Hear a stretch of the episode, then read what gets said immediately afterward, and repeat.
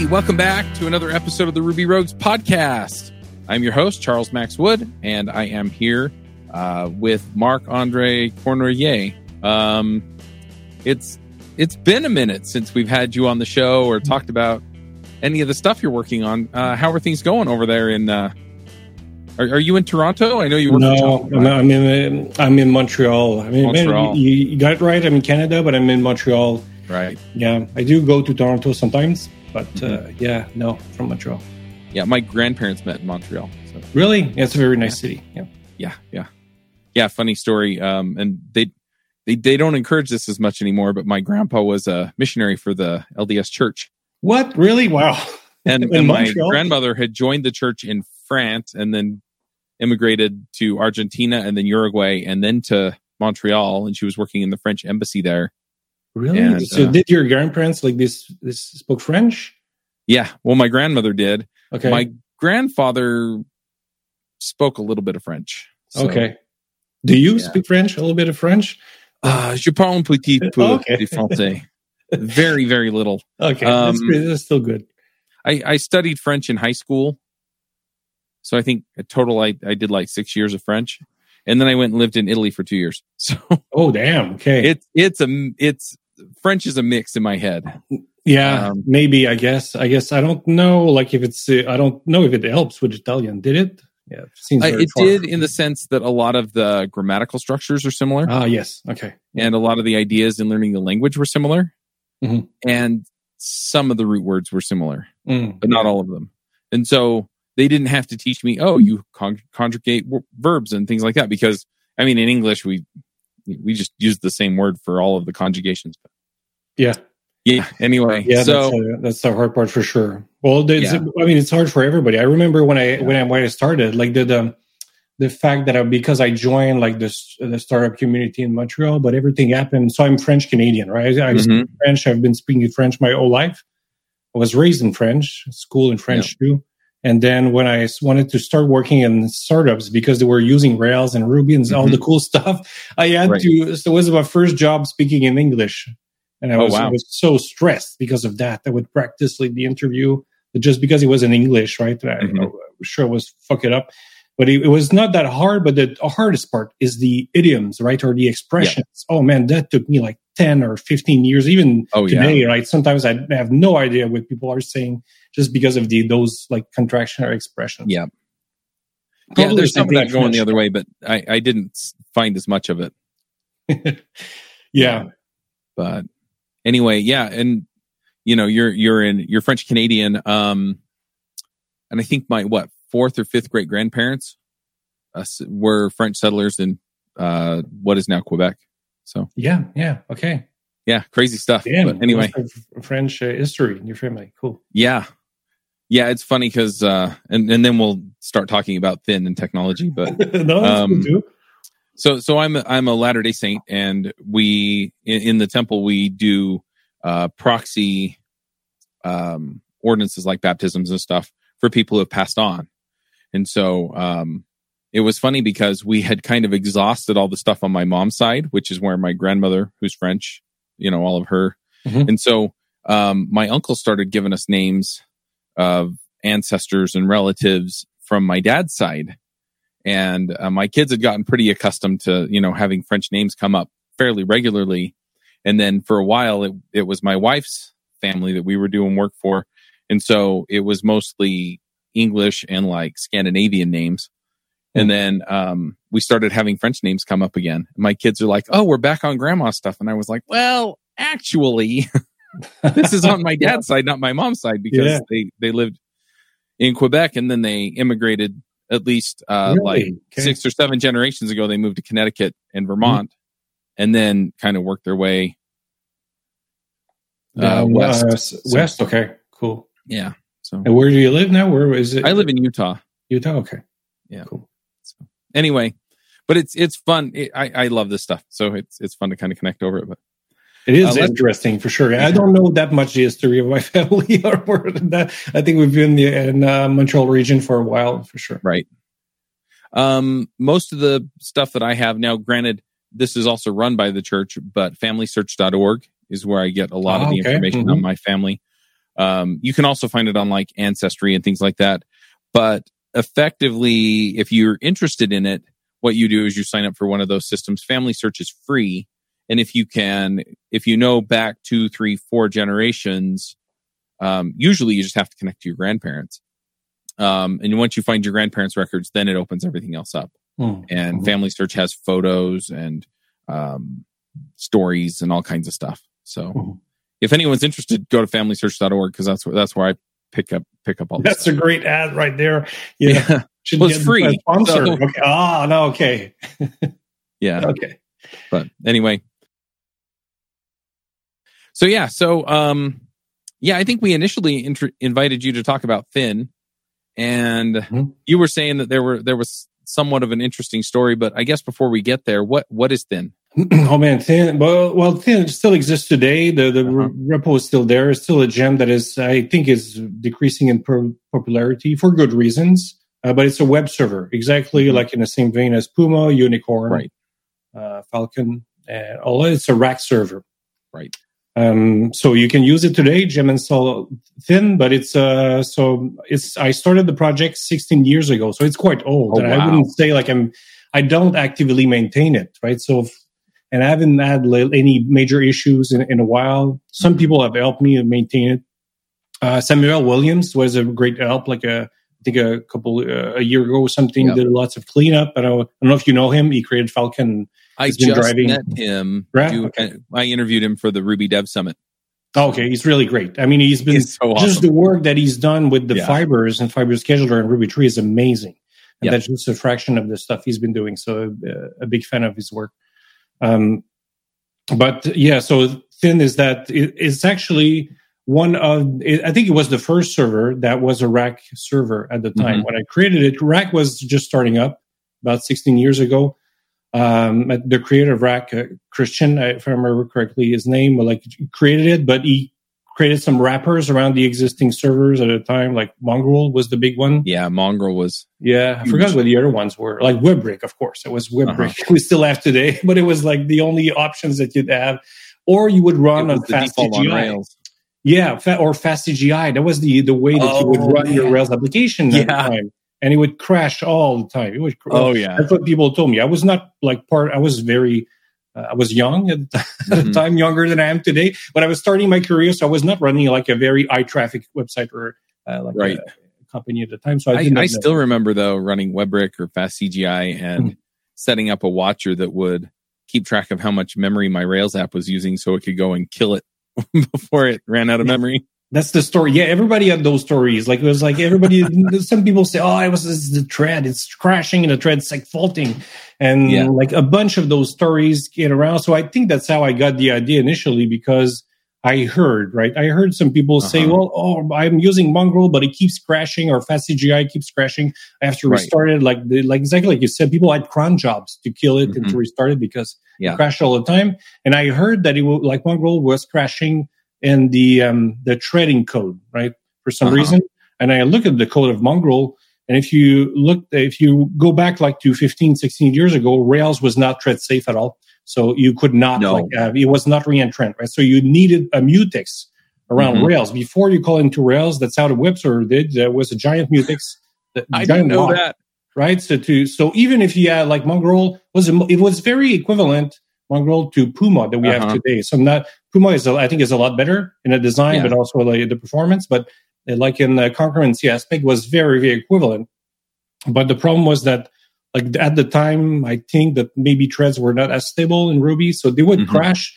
And then the thing that blew my mind is the threads are crashing, and we're not actually using the threads right to, for right. more space because there's a giant block around Rails. So I thought mm-hmm. that is stupid. We got to get rid of this. So I my own idea was very stupid at the time. We say I'm just going to create a server no threads at all, right? Just yeah, get rid just, of the threads, no concurrency. I'll, I'll just run, write my own web server. Yeah, no problem. Yes, that's what I said. Like I, my idea was a pure Ruby server that has no yeah. thread, no concurrency at all, just sequence, right? Get one connection, send it to the framework, and then back, and that's it, right? Just the simplest thing that could possibly work. And I said, well, that's going to be more stable, right? I, didn't right. really care about performance, and then that's where I discovered about Rack and uh-huh. and that's the cool. That's where I realized like that. I think that that was I, I was onto something, not because of the performance, right? Just the nice way of their API felt right. so great. Like if you were rewind back to that time where playing with this fast CGI, the CGI API of Rails, that's how you would like if you were uh-huh. implementing a web server, like there was no a common interface. So Rails had to add some code in it to run on fast CGI, some code to run on WEBrick. This was all like bundled inside Rails. There was no right. like uh, uh, uh API in the middle. And if you wanted to create your own framework, you had to redo this whole thing like from scratch, and it was it was awful. Like this mm-hmm. API was awful, purely awful. But if you introduce Rack, Rack was super simple, right? Anybody, I think, can go. You look at it, you look at the Rack API, you can understand it. Like it's like five lines of code describe the whole API. It's yeah, I remember when Rack came out. Yeah. Um. So did Zed write Mongrel in something other than Ruby? Is it written in C or something? Yeah, so Zed, Zed Shaw was the creator of Mongrel. Yeah. It was very, very vocal and colorful, like a member of the Ruby community. Well, that was part of the, it was part of the fun too. Like I think at the time we had Why the Lucky Stiff, right? Zed Shaw, yeah. like lots of people, very colorful, and that's how, that's why, that's what got me into the community. Right? Yeah. I really felt like I could. It was, it felt more artful i would say uh-huh. i don't know if that's the right word but like the, then scientific well to me it's much closer to how i think about projects right. or at least uh, projects that i do right there are way more artful projects than uh, like scientific projects mm-hmm. so so yeah Zed Shaw was a was a big member of that yeah and he so he, he, created mongrel and mongrel large part of mongrel was in ruby the part mm-hmm. that was in c was uh, I, I, think that was the big innovation of of uh, Mongrel was that the, the parser was in C was very strict. So it okay. was kind of safe. It was the safest, mm-hmm. one of the safest parser at the time. Uh, it was based on Mongrel, uh, Ragel, sorry, uh, Ragel. I'm not sure if I'm pronouncing it right, but Ragel is kind of a, it's a state machine generator. So mm-hmm. you give it some rules and then it's going to compile right. to whatever language. I, I don't know if at the time you could compile to Ruby, but you, you can today. Uh, but you, you would just like lay the rules, like it's like a mm-hmm. Elixir, very similar to, uh, uh, Lex or uh, but it so it creates a state machine in C, and then you can pass it a string, and it will right. call the callbacks depending on what's inside. So that that allowed him to have a parser that was super strict. So it was very hard for somebody to craft like a request that was malicious because it was so strict. Right. So that was the reason why Mongrel was widely way way more secure than the other parts. Right. So that right. that was also I think Zed Shaw's m- proudest part of the server for good reason. Why it was a brilliant. Mm-hmm uh, combination of technology. I don't know that anybody before him had the idea to use Ragel for this type of work, but it was a brilliant. So I said, I'm going to pick this up. I'm going to pick up like the, the, the, the Ragel, the good part of Mongrel, which is like the parser, makes it super secure. I'm going to pick up like Rack because Rack is the nice API. So combine the two. And the only thing that was missing is how do you do IO really, right? The networking right. that I did not know. And at some point I ended up uh, on a um, a um, library that was not very popular at the time. It is not popular no more at the time now. It's called Event Machine, but it used to be very, very popular in a Ruby world. It was kind of a precursor to Node.js. It's the same mm-hmm. exact concurrency mechanism uh, as Node.js, and I think it was an inspiration to Node.js too. Right. Um, but now we're it's not actively maintained anymore. But back in the days, like lots of the, for example, at GitHub, uh, they were, they were using Event Machine for lots of the, the stuff that they ran into right. because it was it was made it was an asynchronous server. It was kind of a first async non-blocking IO library to be used in Ruby. It was very stable. It was much more yep. stable than Node.js at the time. So if you wanted to do async IO non-blocking IO at the time, and you you did, could not really use Node.js at the time, it was leaking memory everywhere. Right. And Event Machine was a much, much better choice. Yeah, Event Machine was yeah, it was you, the deal. see it in some really yeah. interesting places too. And it was crazy fast. And I mean, oh, I, yeah. I, take no credit for the, the like. I think the reason that it didn't picked up is because people would run the benchmark were, were, crazy at the time compared to the other servers. They it was much mm-hmm. much faster. I oh, take yeah. no no credit in that. This is all a credit to the people who who created Event Machine. I just plug I think that's mostly what I've done in my career. Lots of time, right? I think I, I don't think I'm good at like inventing those things, but I think I'm good at uh, merging like existing technologies, right? Integrating yeah. them, which I did there. Like it's Event Machine Rack and the Mongrel parser that were like I thought that were those were like brilliant technologies. So why not merge them together? And that's what I did with that project. Well, a lot of times people do things and yeah, everybody's like, they're so crazy innovative. And then if you really boil down what they did, yeah, it's this thing and this thing. And I put them together and nobody had ever done that before. Yeah, it's. I mean, I, I don't think anybody. So it's something I see often, right, with the yeah. more junior engineers or people who are starting out. Yeah. Like, ah, oh, man, I want to. I don't want to. This already exists, but usually I don't care. You, you, should not care if it already exists. Usually, right. if you just tweak or you focus on one specific feature or you combine it with another idea, you have something else. That's enough to make something mm-hmm. that can become extremely popular or very useful to lots of people. And that's yeah, what I realized pretty early on. Yeah. Yeah, in that particular case, a lot of times that's really what it boils down to is there are people that have this one particular problem and they're using this thing that solves like most of this part of the problem and yeah you you make this other really painful piece of the problem go away and wow yeah. you innovated you know but that's really boils down to again you just solved a problem that yeah i think there are multiple reasons to that like uh, it's but also it, i mean it's um it's how software works, right? You start with something extremely simple that works really well. The API is extremely clear.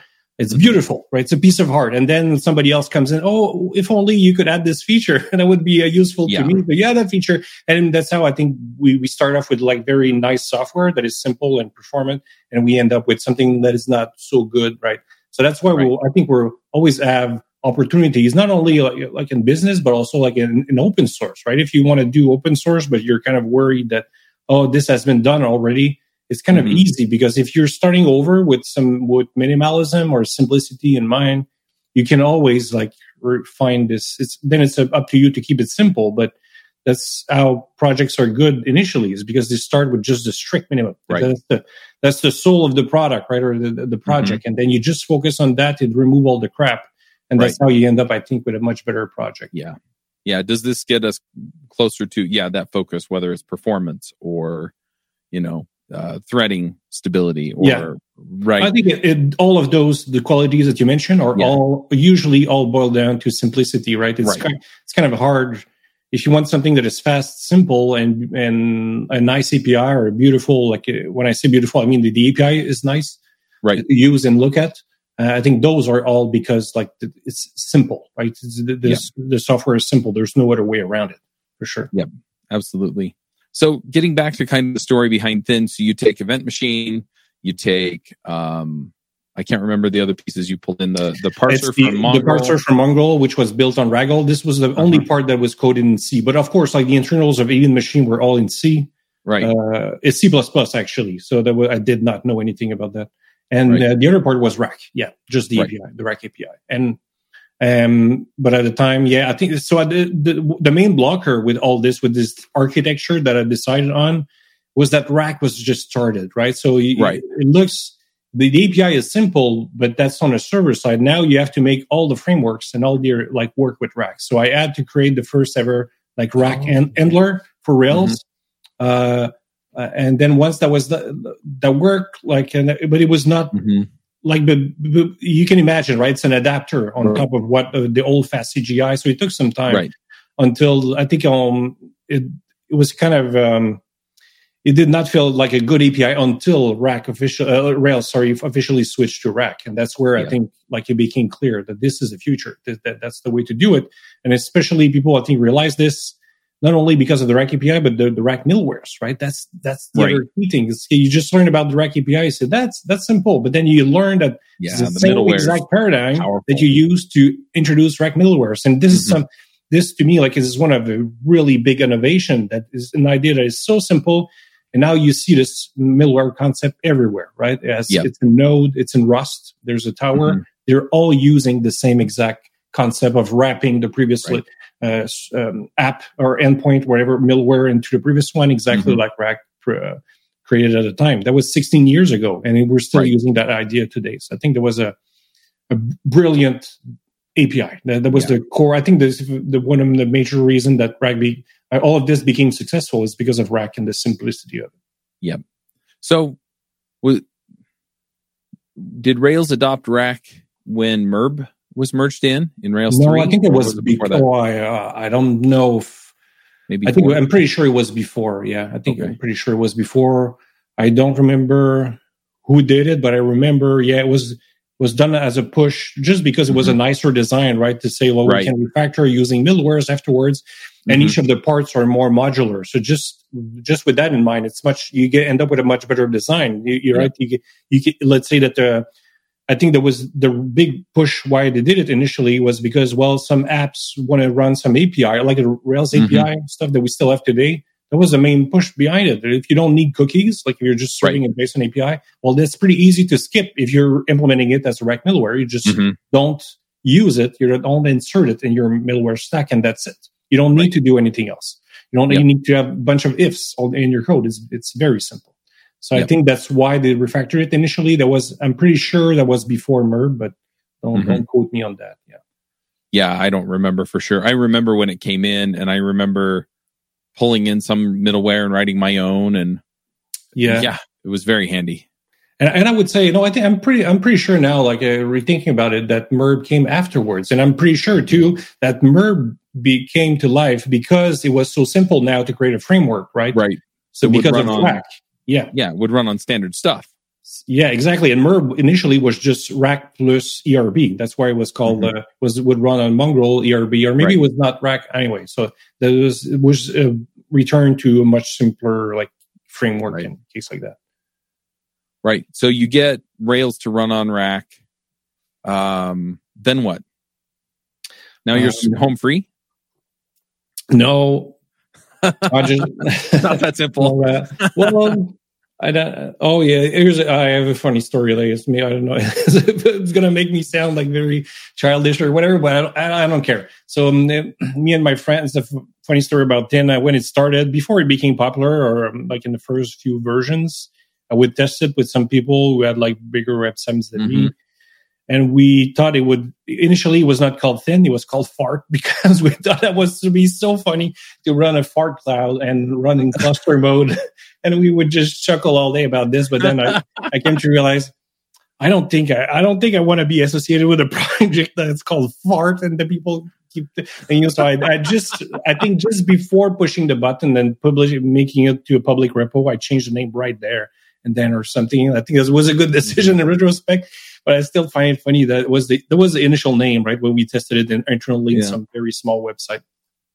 Oh, and, I would have been. I would have loved to fart some uh, apps out there. the yeah, running a fart cloud. That was the the only reason why it was called this. But uh, yeah, it was kind of yeah. I think there's no way we're going to get into the enterprise if that's what it's called fart. So we changed the name. Yeah and the app so I, initially at, at, that time i think I, I uh, that's where i created like a i had a semi-popular website it was called refactormycode.com where you would uh-huh. post refactorings and stuff and i i think that's where i started th- yeah i'm pretty sure that's where i started testing my server and mm-hmm. and it did okay uh it was much, much more stable and i would uh, nail out the uh, the issues and stuff but where it started picking up is uh, like when people from the ruby community at the time they picked they they noticed the, project and they started uh-huh. using it in some much bigger stuff. Like the lots of there are a few people at Engine Yard, which was used to be right. really big at the time. I think it still exists today, but I think they're still out there. Yeah, yeah. There was some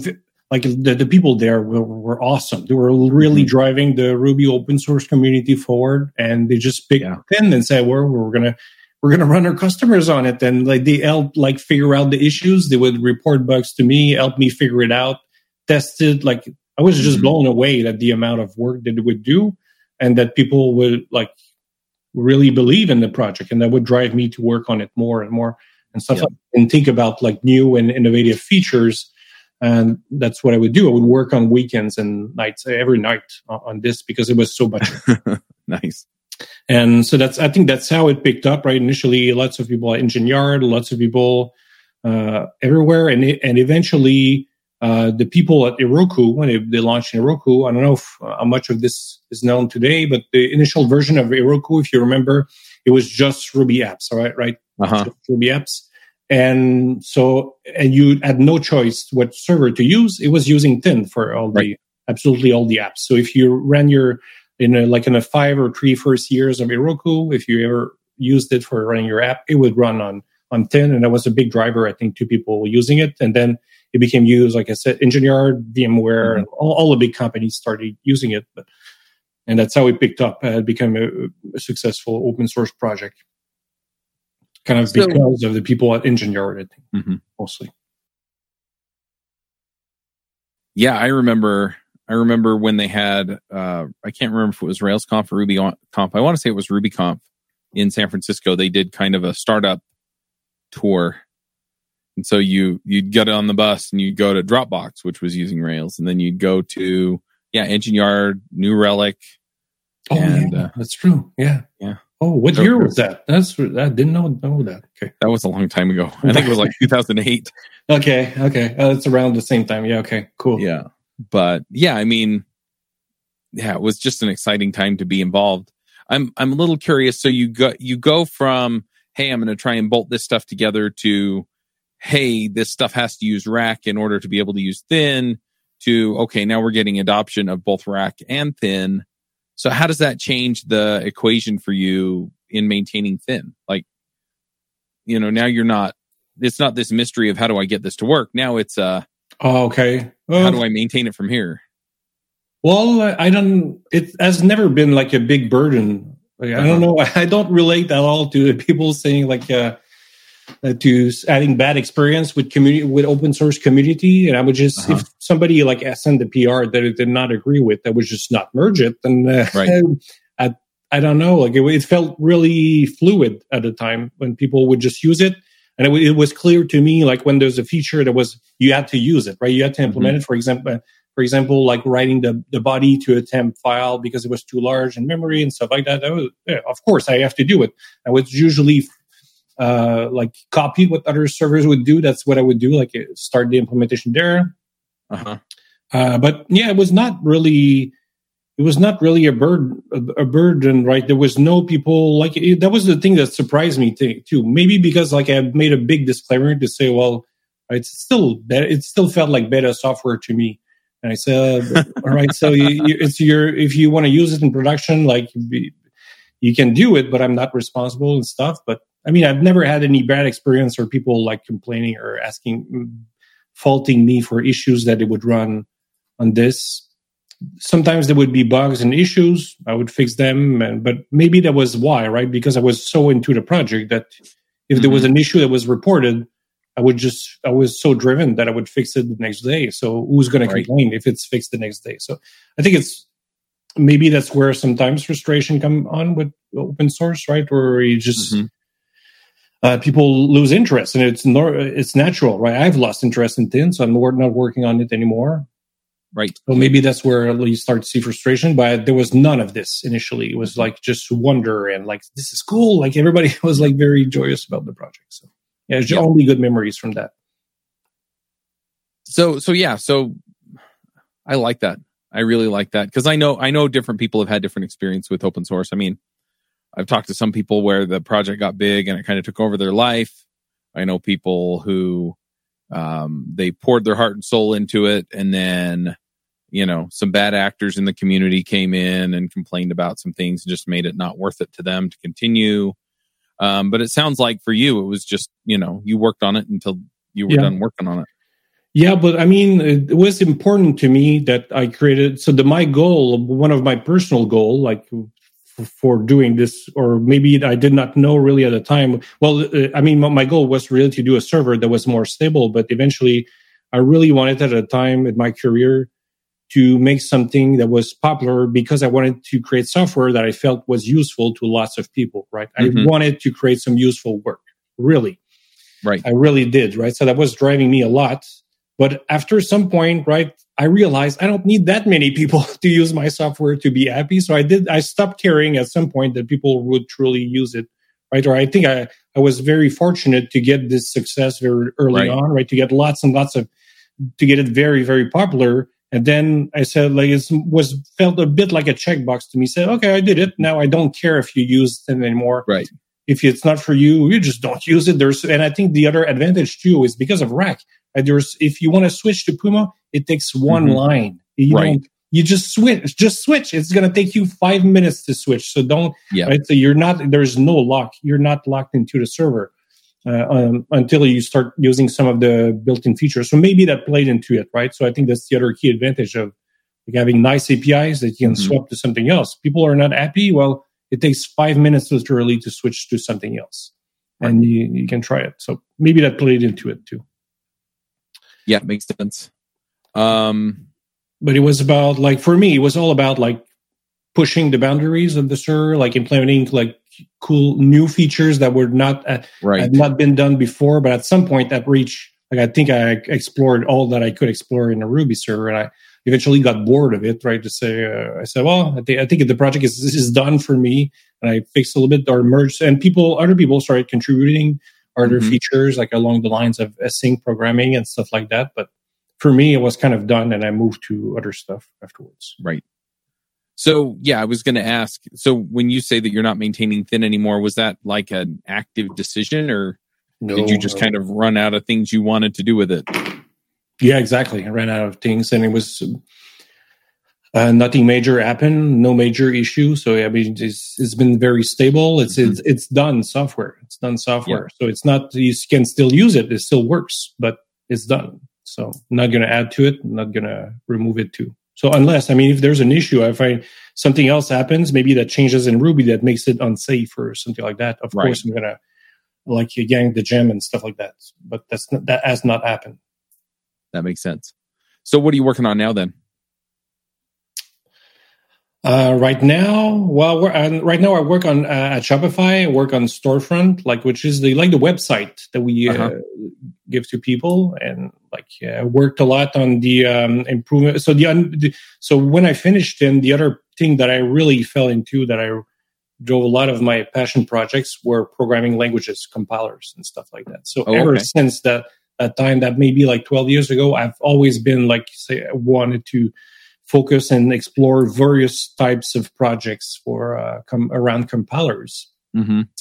And when I joined Shopify about three years ago, um, I had this idea, which is probably like a bad tactic if you're interviewing for a company. But I was pitching my idea when I was interviewing at Shopify that I wanted to, uh, right? I wanted to compile Liquid. So you know, Liquid is their uh-huh. templating language. It's very popular. It was very popular in Ruby because it was a, it came out of Jekyll.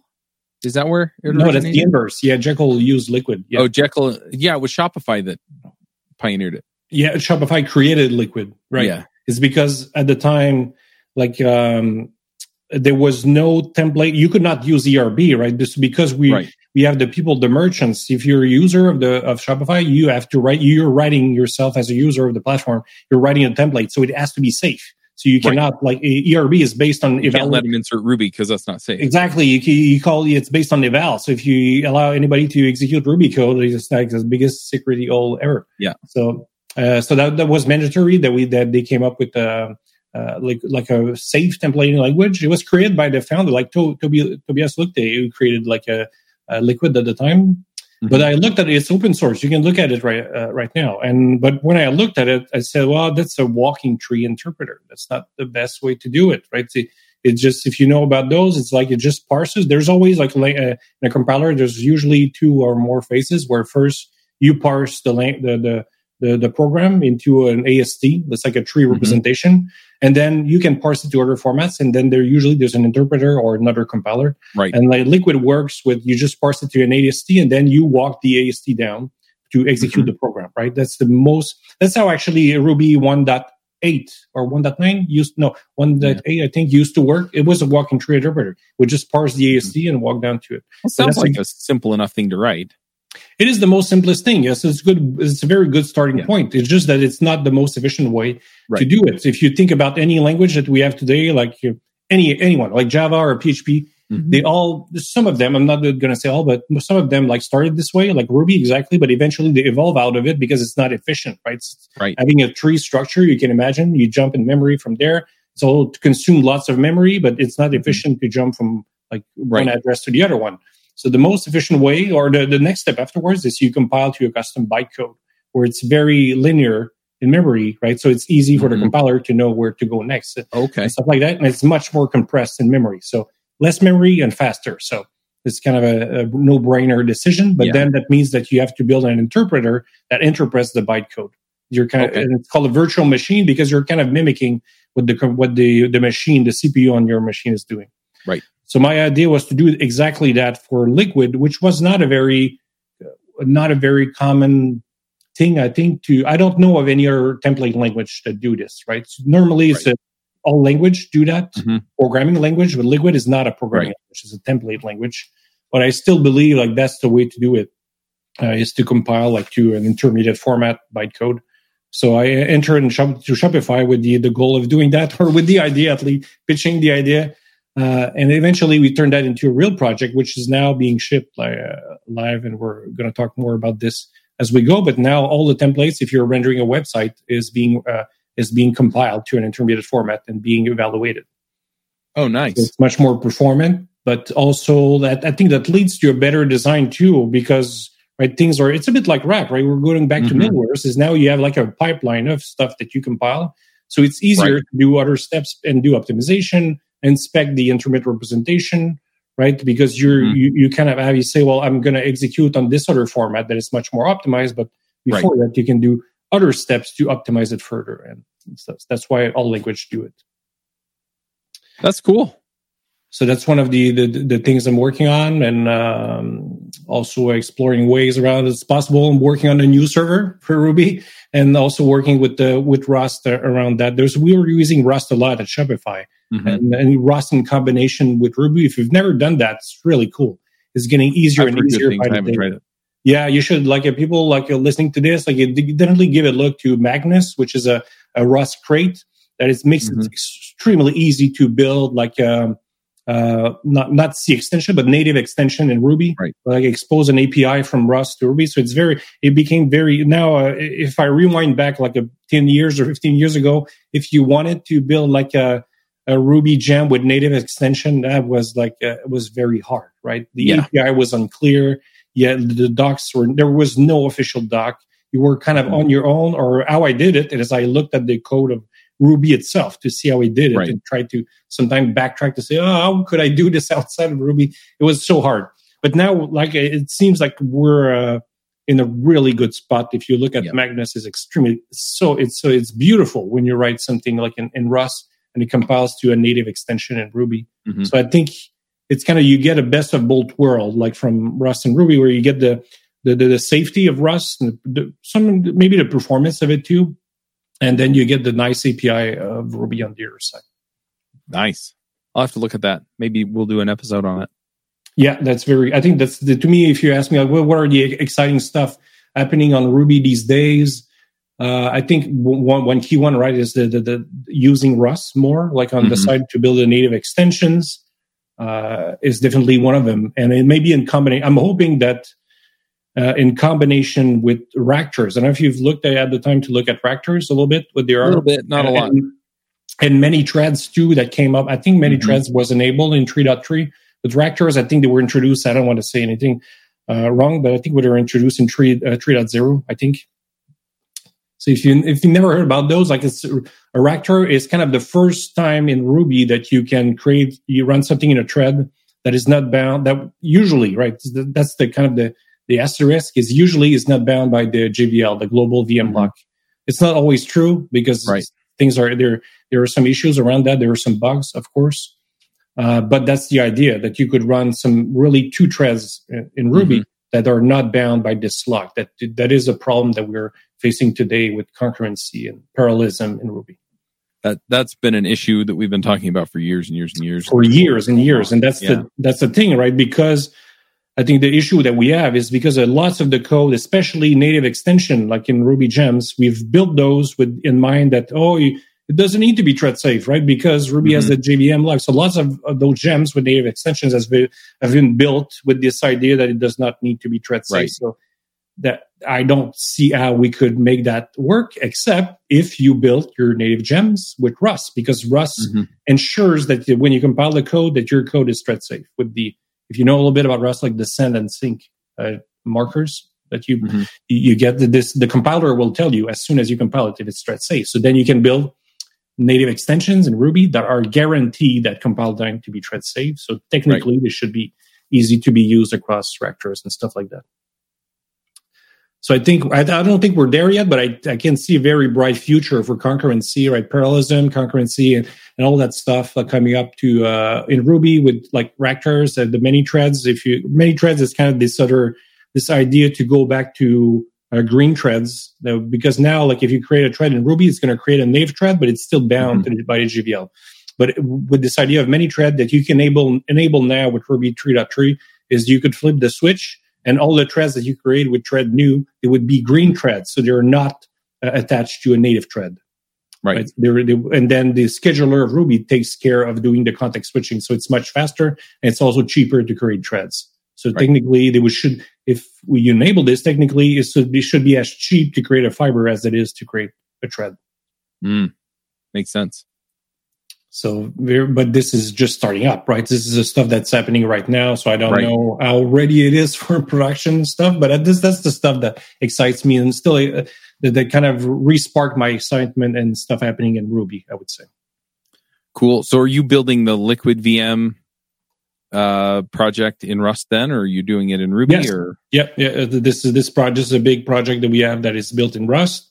Uh, we have some other parts too, like in uh, Shopify, like a all around Shopify that are built. But we are like that's I think that's one of the biggest project mm-hmm. that is built in, in Rust uh, and also using WebAssembly. So we're, oh, we're, nice. we're compiling Liquid to WebAssembly itself, and we have other parts. If you know a little bit about Shopify, the platform, we uh-huh. have some extension points like you can we call it Shopify functions Right? You can just it's like a bit like think of it like a callback, right? There was a mm-hmm. there's a refund or something that you trigger a callback. Well, this callback you, you can hook it any any merchant can hook into it, and the way you hook into it is you write you compile to WebAssembly and upload the function to Shopify. So we this other part also is coded in Rust at, uh, at Shopify. So we nice. got those two areas that are very similar, like conceptually, right? Compiling liquid and compiling functions are built in Rust and WebAssembly. So very very cool stuff that's happening. I think so. They're really eh, really cool technology that we use. Wow. Well, I'll have to dive into that because, uh, yeah, I've got some stuff that I'm working on, and and yeah, some of it may may be able to use some of that stuff to get some of those features, the thread safety and the speed and the efficiency, memory, all that good stuff. So yeah, yeah. I think I think I would like encourage everybody to try Ractors because I think Ractors now there was a call to I think it was a Ruby Kaigi. I just saw it online. I was not there, right? Mm-hmm. But somebody at work sent me the link to the video. And then I think the problem they're running into is that nobody's using Ractors. So so the, right. and they because there nobody's using Ractors, they don't get better. And because they right they don't mm-hmm. get and nobody's using them because they're right. not getting better. So we're inside we're in an just like we're in this yeah. vicious and cycle. Then, and then people complain that we don't have better concurrency functionality. Exactly. So we're at the point where we can make this happen, but it's kind of a I don't know. I don't know. If, I don't want to. I'm not going to be the one to drive the community forward to this, but that's kind of that's that's something I think that needs to be driven forward to people. Maybe like it could be just start a new server or try to use it for something else. It's not clear to me like if Ractors are just like for you i think there are like two approaches. Maybe you could run like your full app into a Ractor that could be like mm-hmm. your web app or you could just use it like a some sort of background job system or something like right. you have just some parts where you say oh because the problem with Ractors right you cannot you, you cannot pass any objects you want right? You you can mm-hmm. only pass frozen objects that are Ractor safe. So you, if you pass a string for example you need to freeze it first. You cannot modify it afterwards. You can still you can freeze it, pass it to Ractor, and then copy it and then modify it, but you cannot mm-hmm. have the shared reference, right? That that kind of that, that that's the you cannot do that, right? Because you have a shared pointer, shared uh, memory reference, right. and then uh, race conditions. Uh, so there were lots of it. So it's very hard, much harder. It's much closer to how like languages like Rust force mm-hmm. you to think about it. It's just that in Ruby, it's we kind of um, it's the first time that we have to think of this way. But I think right. if you're coming from Rust, you know about those paradigms of send and sync, and the compiler like making your job really hard to make forcing you to think about making your code thread safe. I think that's a mm-hmm. really good step towards like thinking in a world of where we could make Ractors work fully. Cool. Well, maybe I'll go play with them. Maybe, yeah. It, it, does. It does feel like me. I'm very excited about this because it does feel like again, like like I said, it comes back to when I started Thin, like 16 years ago, right? Where there are key technologies around, right? Yeah, we had rack we had like mm-hmm. Ragel Parser that we talked about, like, and we had Event Machine. And I do feel like we're seeing something again like this happening where right we, we have like there's rust that allows to build thread safe native extension we right. have Ractors coming up we have the many threads coming for to uh, to give us green threads it's just that nobody's doing like the connective work like the glue right between them right. the key and driving those stuff forward right we i mentioned Samuel Williams before he did lots of work to push forward the usage of fibers and that's mainly right. because of him now that we have the fiber scheduler and lots of cool stuff that is a cool thing, but I think something else needs to happen, like on the Ractor side, mm-hmm. um, yep. because there's just one people working now in the Ruby core team uh, on this those two things. The same, I think. I think it's. I don't want to say it wrong, but uh, Koichi working on both Ractors and the mini mm-hmm. threads. Right, it's just one person yep. working on all this. So we do we do like at Shopify I have a big team working on helping like driving Ruby forward, but uh, I mean, it, we do. We also need like other people with use cases to use those technology to, to drive forward. Yeah, makes sense. Yeah. So I mean, I think we're in a very exciting time where I'm really oh, yeah. hopeful for stuff to come. Uh, so yeah, I'm I'm hoping to drive forward with upcoming projects, but I I'm hoping that people like watching this get excited about Ractors, like mm-hmm. and building like native extension. All of this I think to me in my mind, it's pretty clear it's all linked together. But if you don't see it, you should definitely try those technologies. I hope you, you, you get it and that sparks some interest into like uh, cool projects. Yep, awesome. Now I know that you've written about some of this stuff on your blog, like I saw an uh, article on Rust and some of this other stuff. If, if people want to see what you're working on or connect with you, is there a good place for them to find you? Ah. Uh, well, I feel very old now. I'm just going to say, write me an email. Yeah, I'm not, I'm not very active online. You mentioned my blog. I don't think I've looked at it for 10 years or something like that. Oh, so, okay. Yeah, no, I'm, I'm very, I'm very happy to help anybody or to just, if you have questions about this stuff, or just write me an email. But yeah, it's ma right. at, at uh, gmail.com. Yeah. Awesome. All right. Well, I'm going to kind of roll us into picks and start wrapping us up. Um, so yeah, I'll go ahead and uh, jump in with my picks first. So um, I tend to pick board games as as a pick every time. Um, lately, uh, a game that my wife and I have been playing playing a whole bunch now at, at my house. It's Disney and Harry Potter. Uh, that that's what we're into. That you know, kind of a fun uh, thing. And there's a game called Death Eaters Rising, and uh, effectively you it's a dice game you roll the dice and then um, you, you try and match them up with cards to earn the cards or you know fight the villains or whatever right and then eventually voldemort comes out and you have to fight him too and uh anyway it's it's pretty fun um half the time i'm playing family with your kids yeah yes oh, cool. and then about half the time i'm playing with the family and the other half of the time it's just my wife and i so okay and uh, yeah, let me look up on Board Game Geek so I can tell you all how hard it is to play. It's it's not terribly hard to play. Yeah, it's a board game weight of 2.37. And I tell people that kind of the casual game with a little bit of complexity is about a two. So anyway, this is something that people can definitely pick up. Usually takes us about an hour, maybe a little longer to to beat it. Um, you can play two to four players. Um, what I found is once you get to the fourth player, so you're starting uh, wizards. Um, that so you pick a team. So it's Dumbledore's army or uh, Hogwarts or what's the other one? Order of the Phoenix, and each of them have two starting cards. But the starting card abilities for uh, one of each of those teams is if you have another uh, wizard uh, from that team, you get an extra die to roll. And then um, the other card is if you have a wizard from a specific one of the other teams, then you get an extra die to roll. But you get extra, you get an extra die of the color or suit or whatever you want to call it team that you're that you're on. And so it's a lot easier to get wizards that are on the same team as your team, and so, at least initially. And so um, once you get that fourth player in, then th- that fourth person is a little bit disadvantaged because they're playing with a wizard who gets their bonus off of uh, another wizard that isn't as easy for them to acquire. Um, so three three is a little bit better than four. And like then role playing a little bit. No, you just roll the dice. You you okay. choose. You move. Um, you you know Voldemort. You know attacks a specific area, right? Does that thing there, um, and then you roll the dice, and you can either acquire wizards or recruit wizards, or you can um, attack Death Eaters. Mm-hmm. And you have to have five Death Eaters before you can completely do all five damage to Voldemort. And you lose if you lose because the the wizards all take damage um, for different things. And so if if you lose eight wizards, you lose.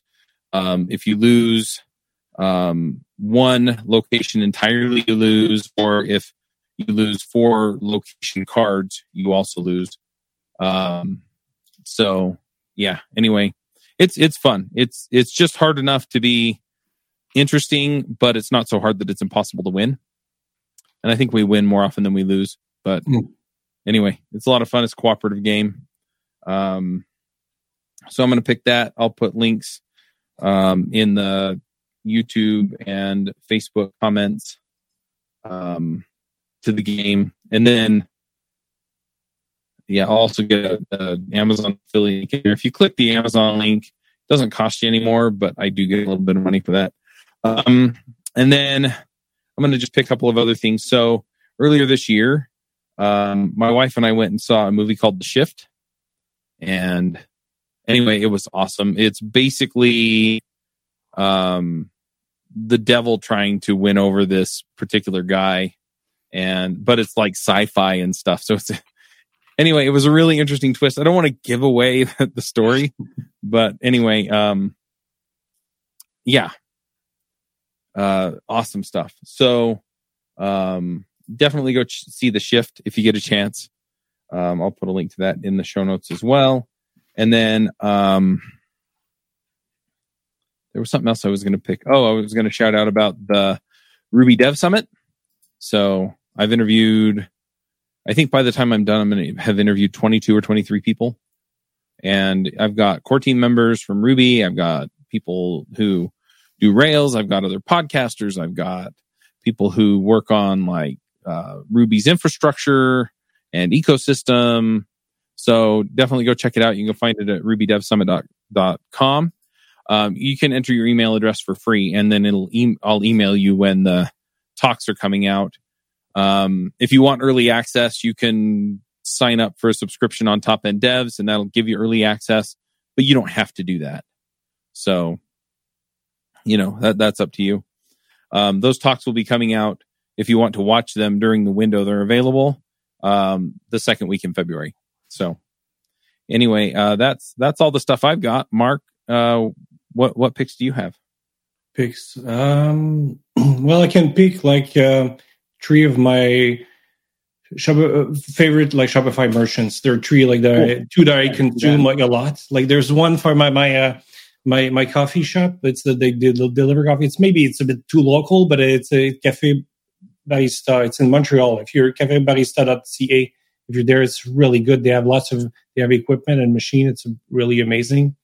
And my second store, like, is which is my where I spend a bit too much money. It's called Moog Audio. If you're into music or musical instrument, this is amazing. Like, it was just like um, there's an instrument that was released by Teenage Engineer a few weeks ago. I think it's called like mm-hmm. KO2. It's like a sampler. If you're into those things, like it looks like a calculator. The design is beautiful. Like it's, but it's a sampler. It's very thin and the design of it, like the, uh, it's it's amazing. Just it's just nice to look at, and it's I think it's the first time they release something that is not too expensive.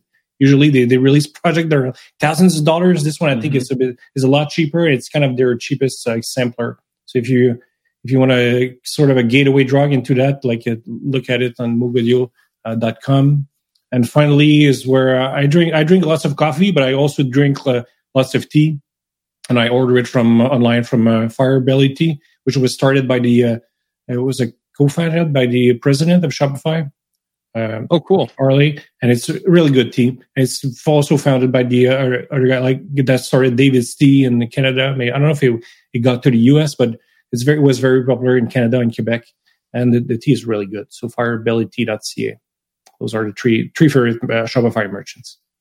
Nice. If you want to type those into the chat, then I will make yeah. sure that they end up in the um yeah. And then yeah, uh, beyond that, I am getting videos out now for uh Rails clips and, and Ruby bits. And so the Ruby bits, I'm starting to write the V game in Dragon Ruby, which is something that I've always wanted to do. So I'm excited about that. And uh, my kids all think that's cool too. Dad's writing a video game. Um, I'm trying to keep it simple, but I'm also trying to keep it kind of fun and funny. So anyway, um, we'll, we'll see how far we get on that and what what challenges I run into.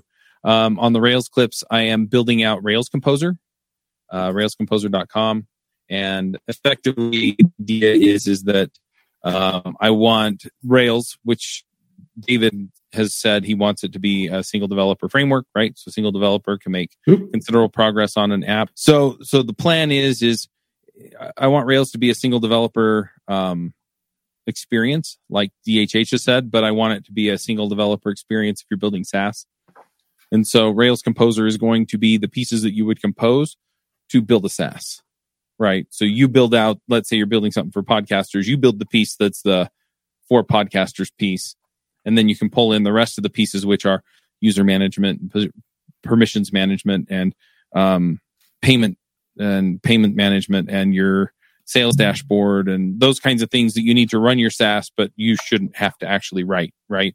I want you to be able to put each piece in in less than an hour. So your first day is essentially I've got everything together except for what I'm selling, if that makes sense right? And and also marketing pieces. So I'm also looking at like SEO and blog a blog engine and things like that that just plug into your layout neatly. So anyway, um, but I'm building the the I'm actually building out railscomposer.com first as a Ruby Clips series. So anyway, uh, go check that out. And yeah, this was fun. It was good to catch up, Mark. Hey, likewise. Thanks a lot for the invite.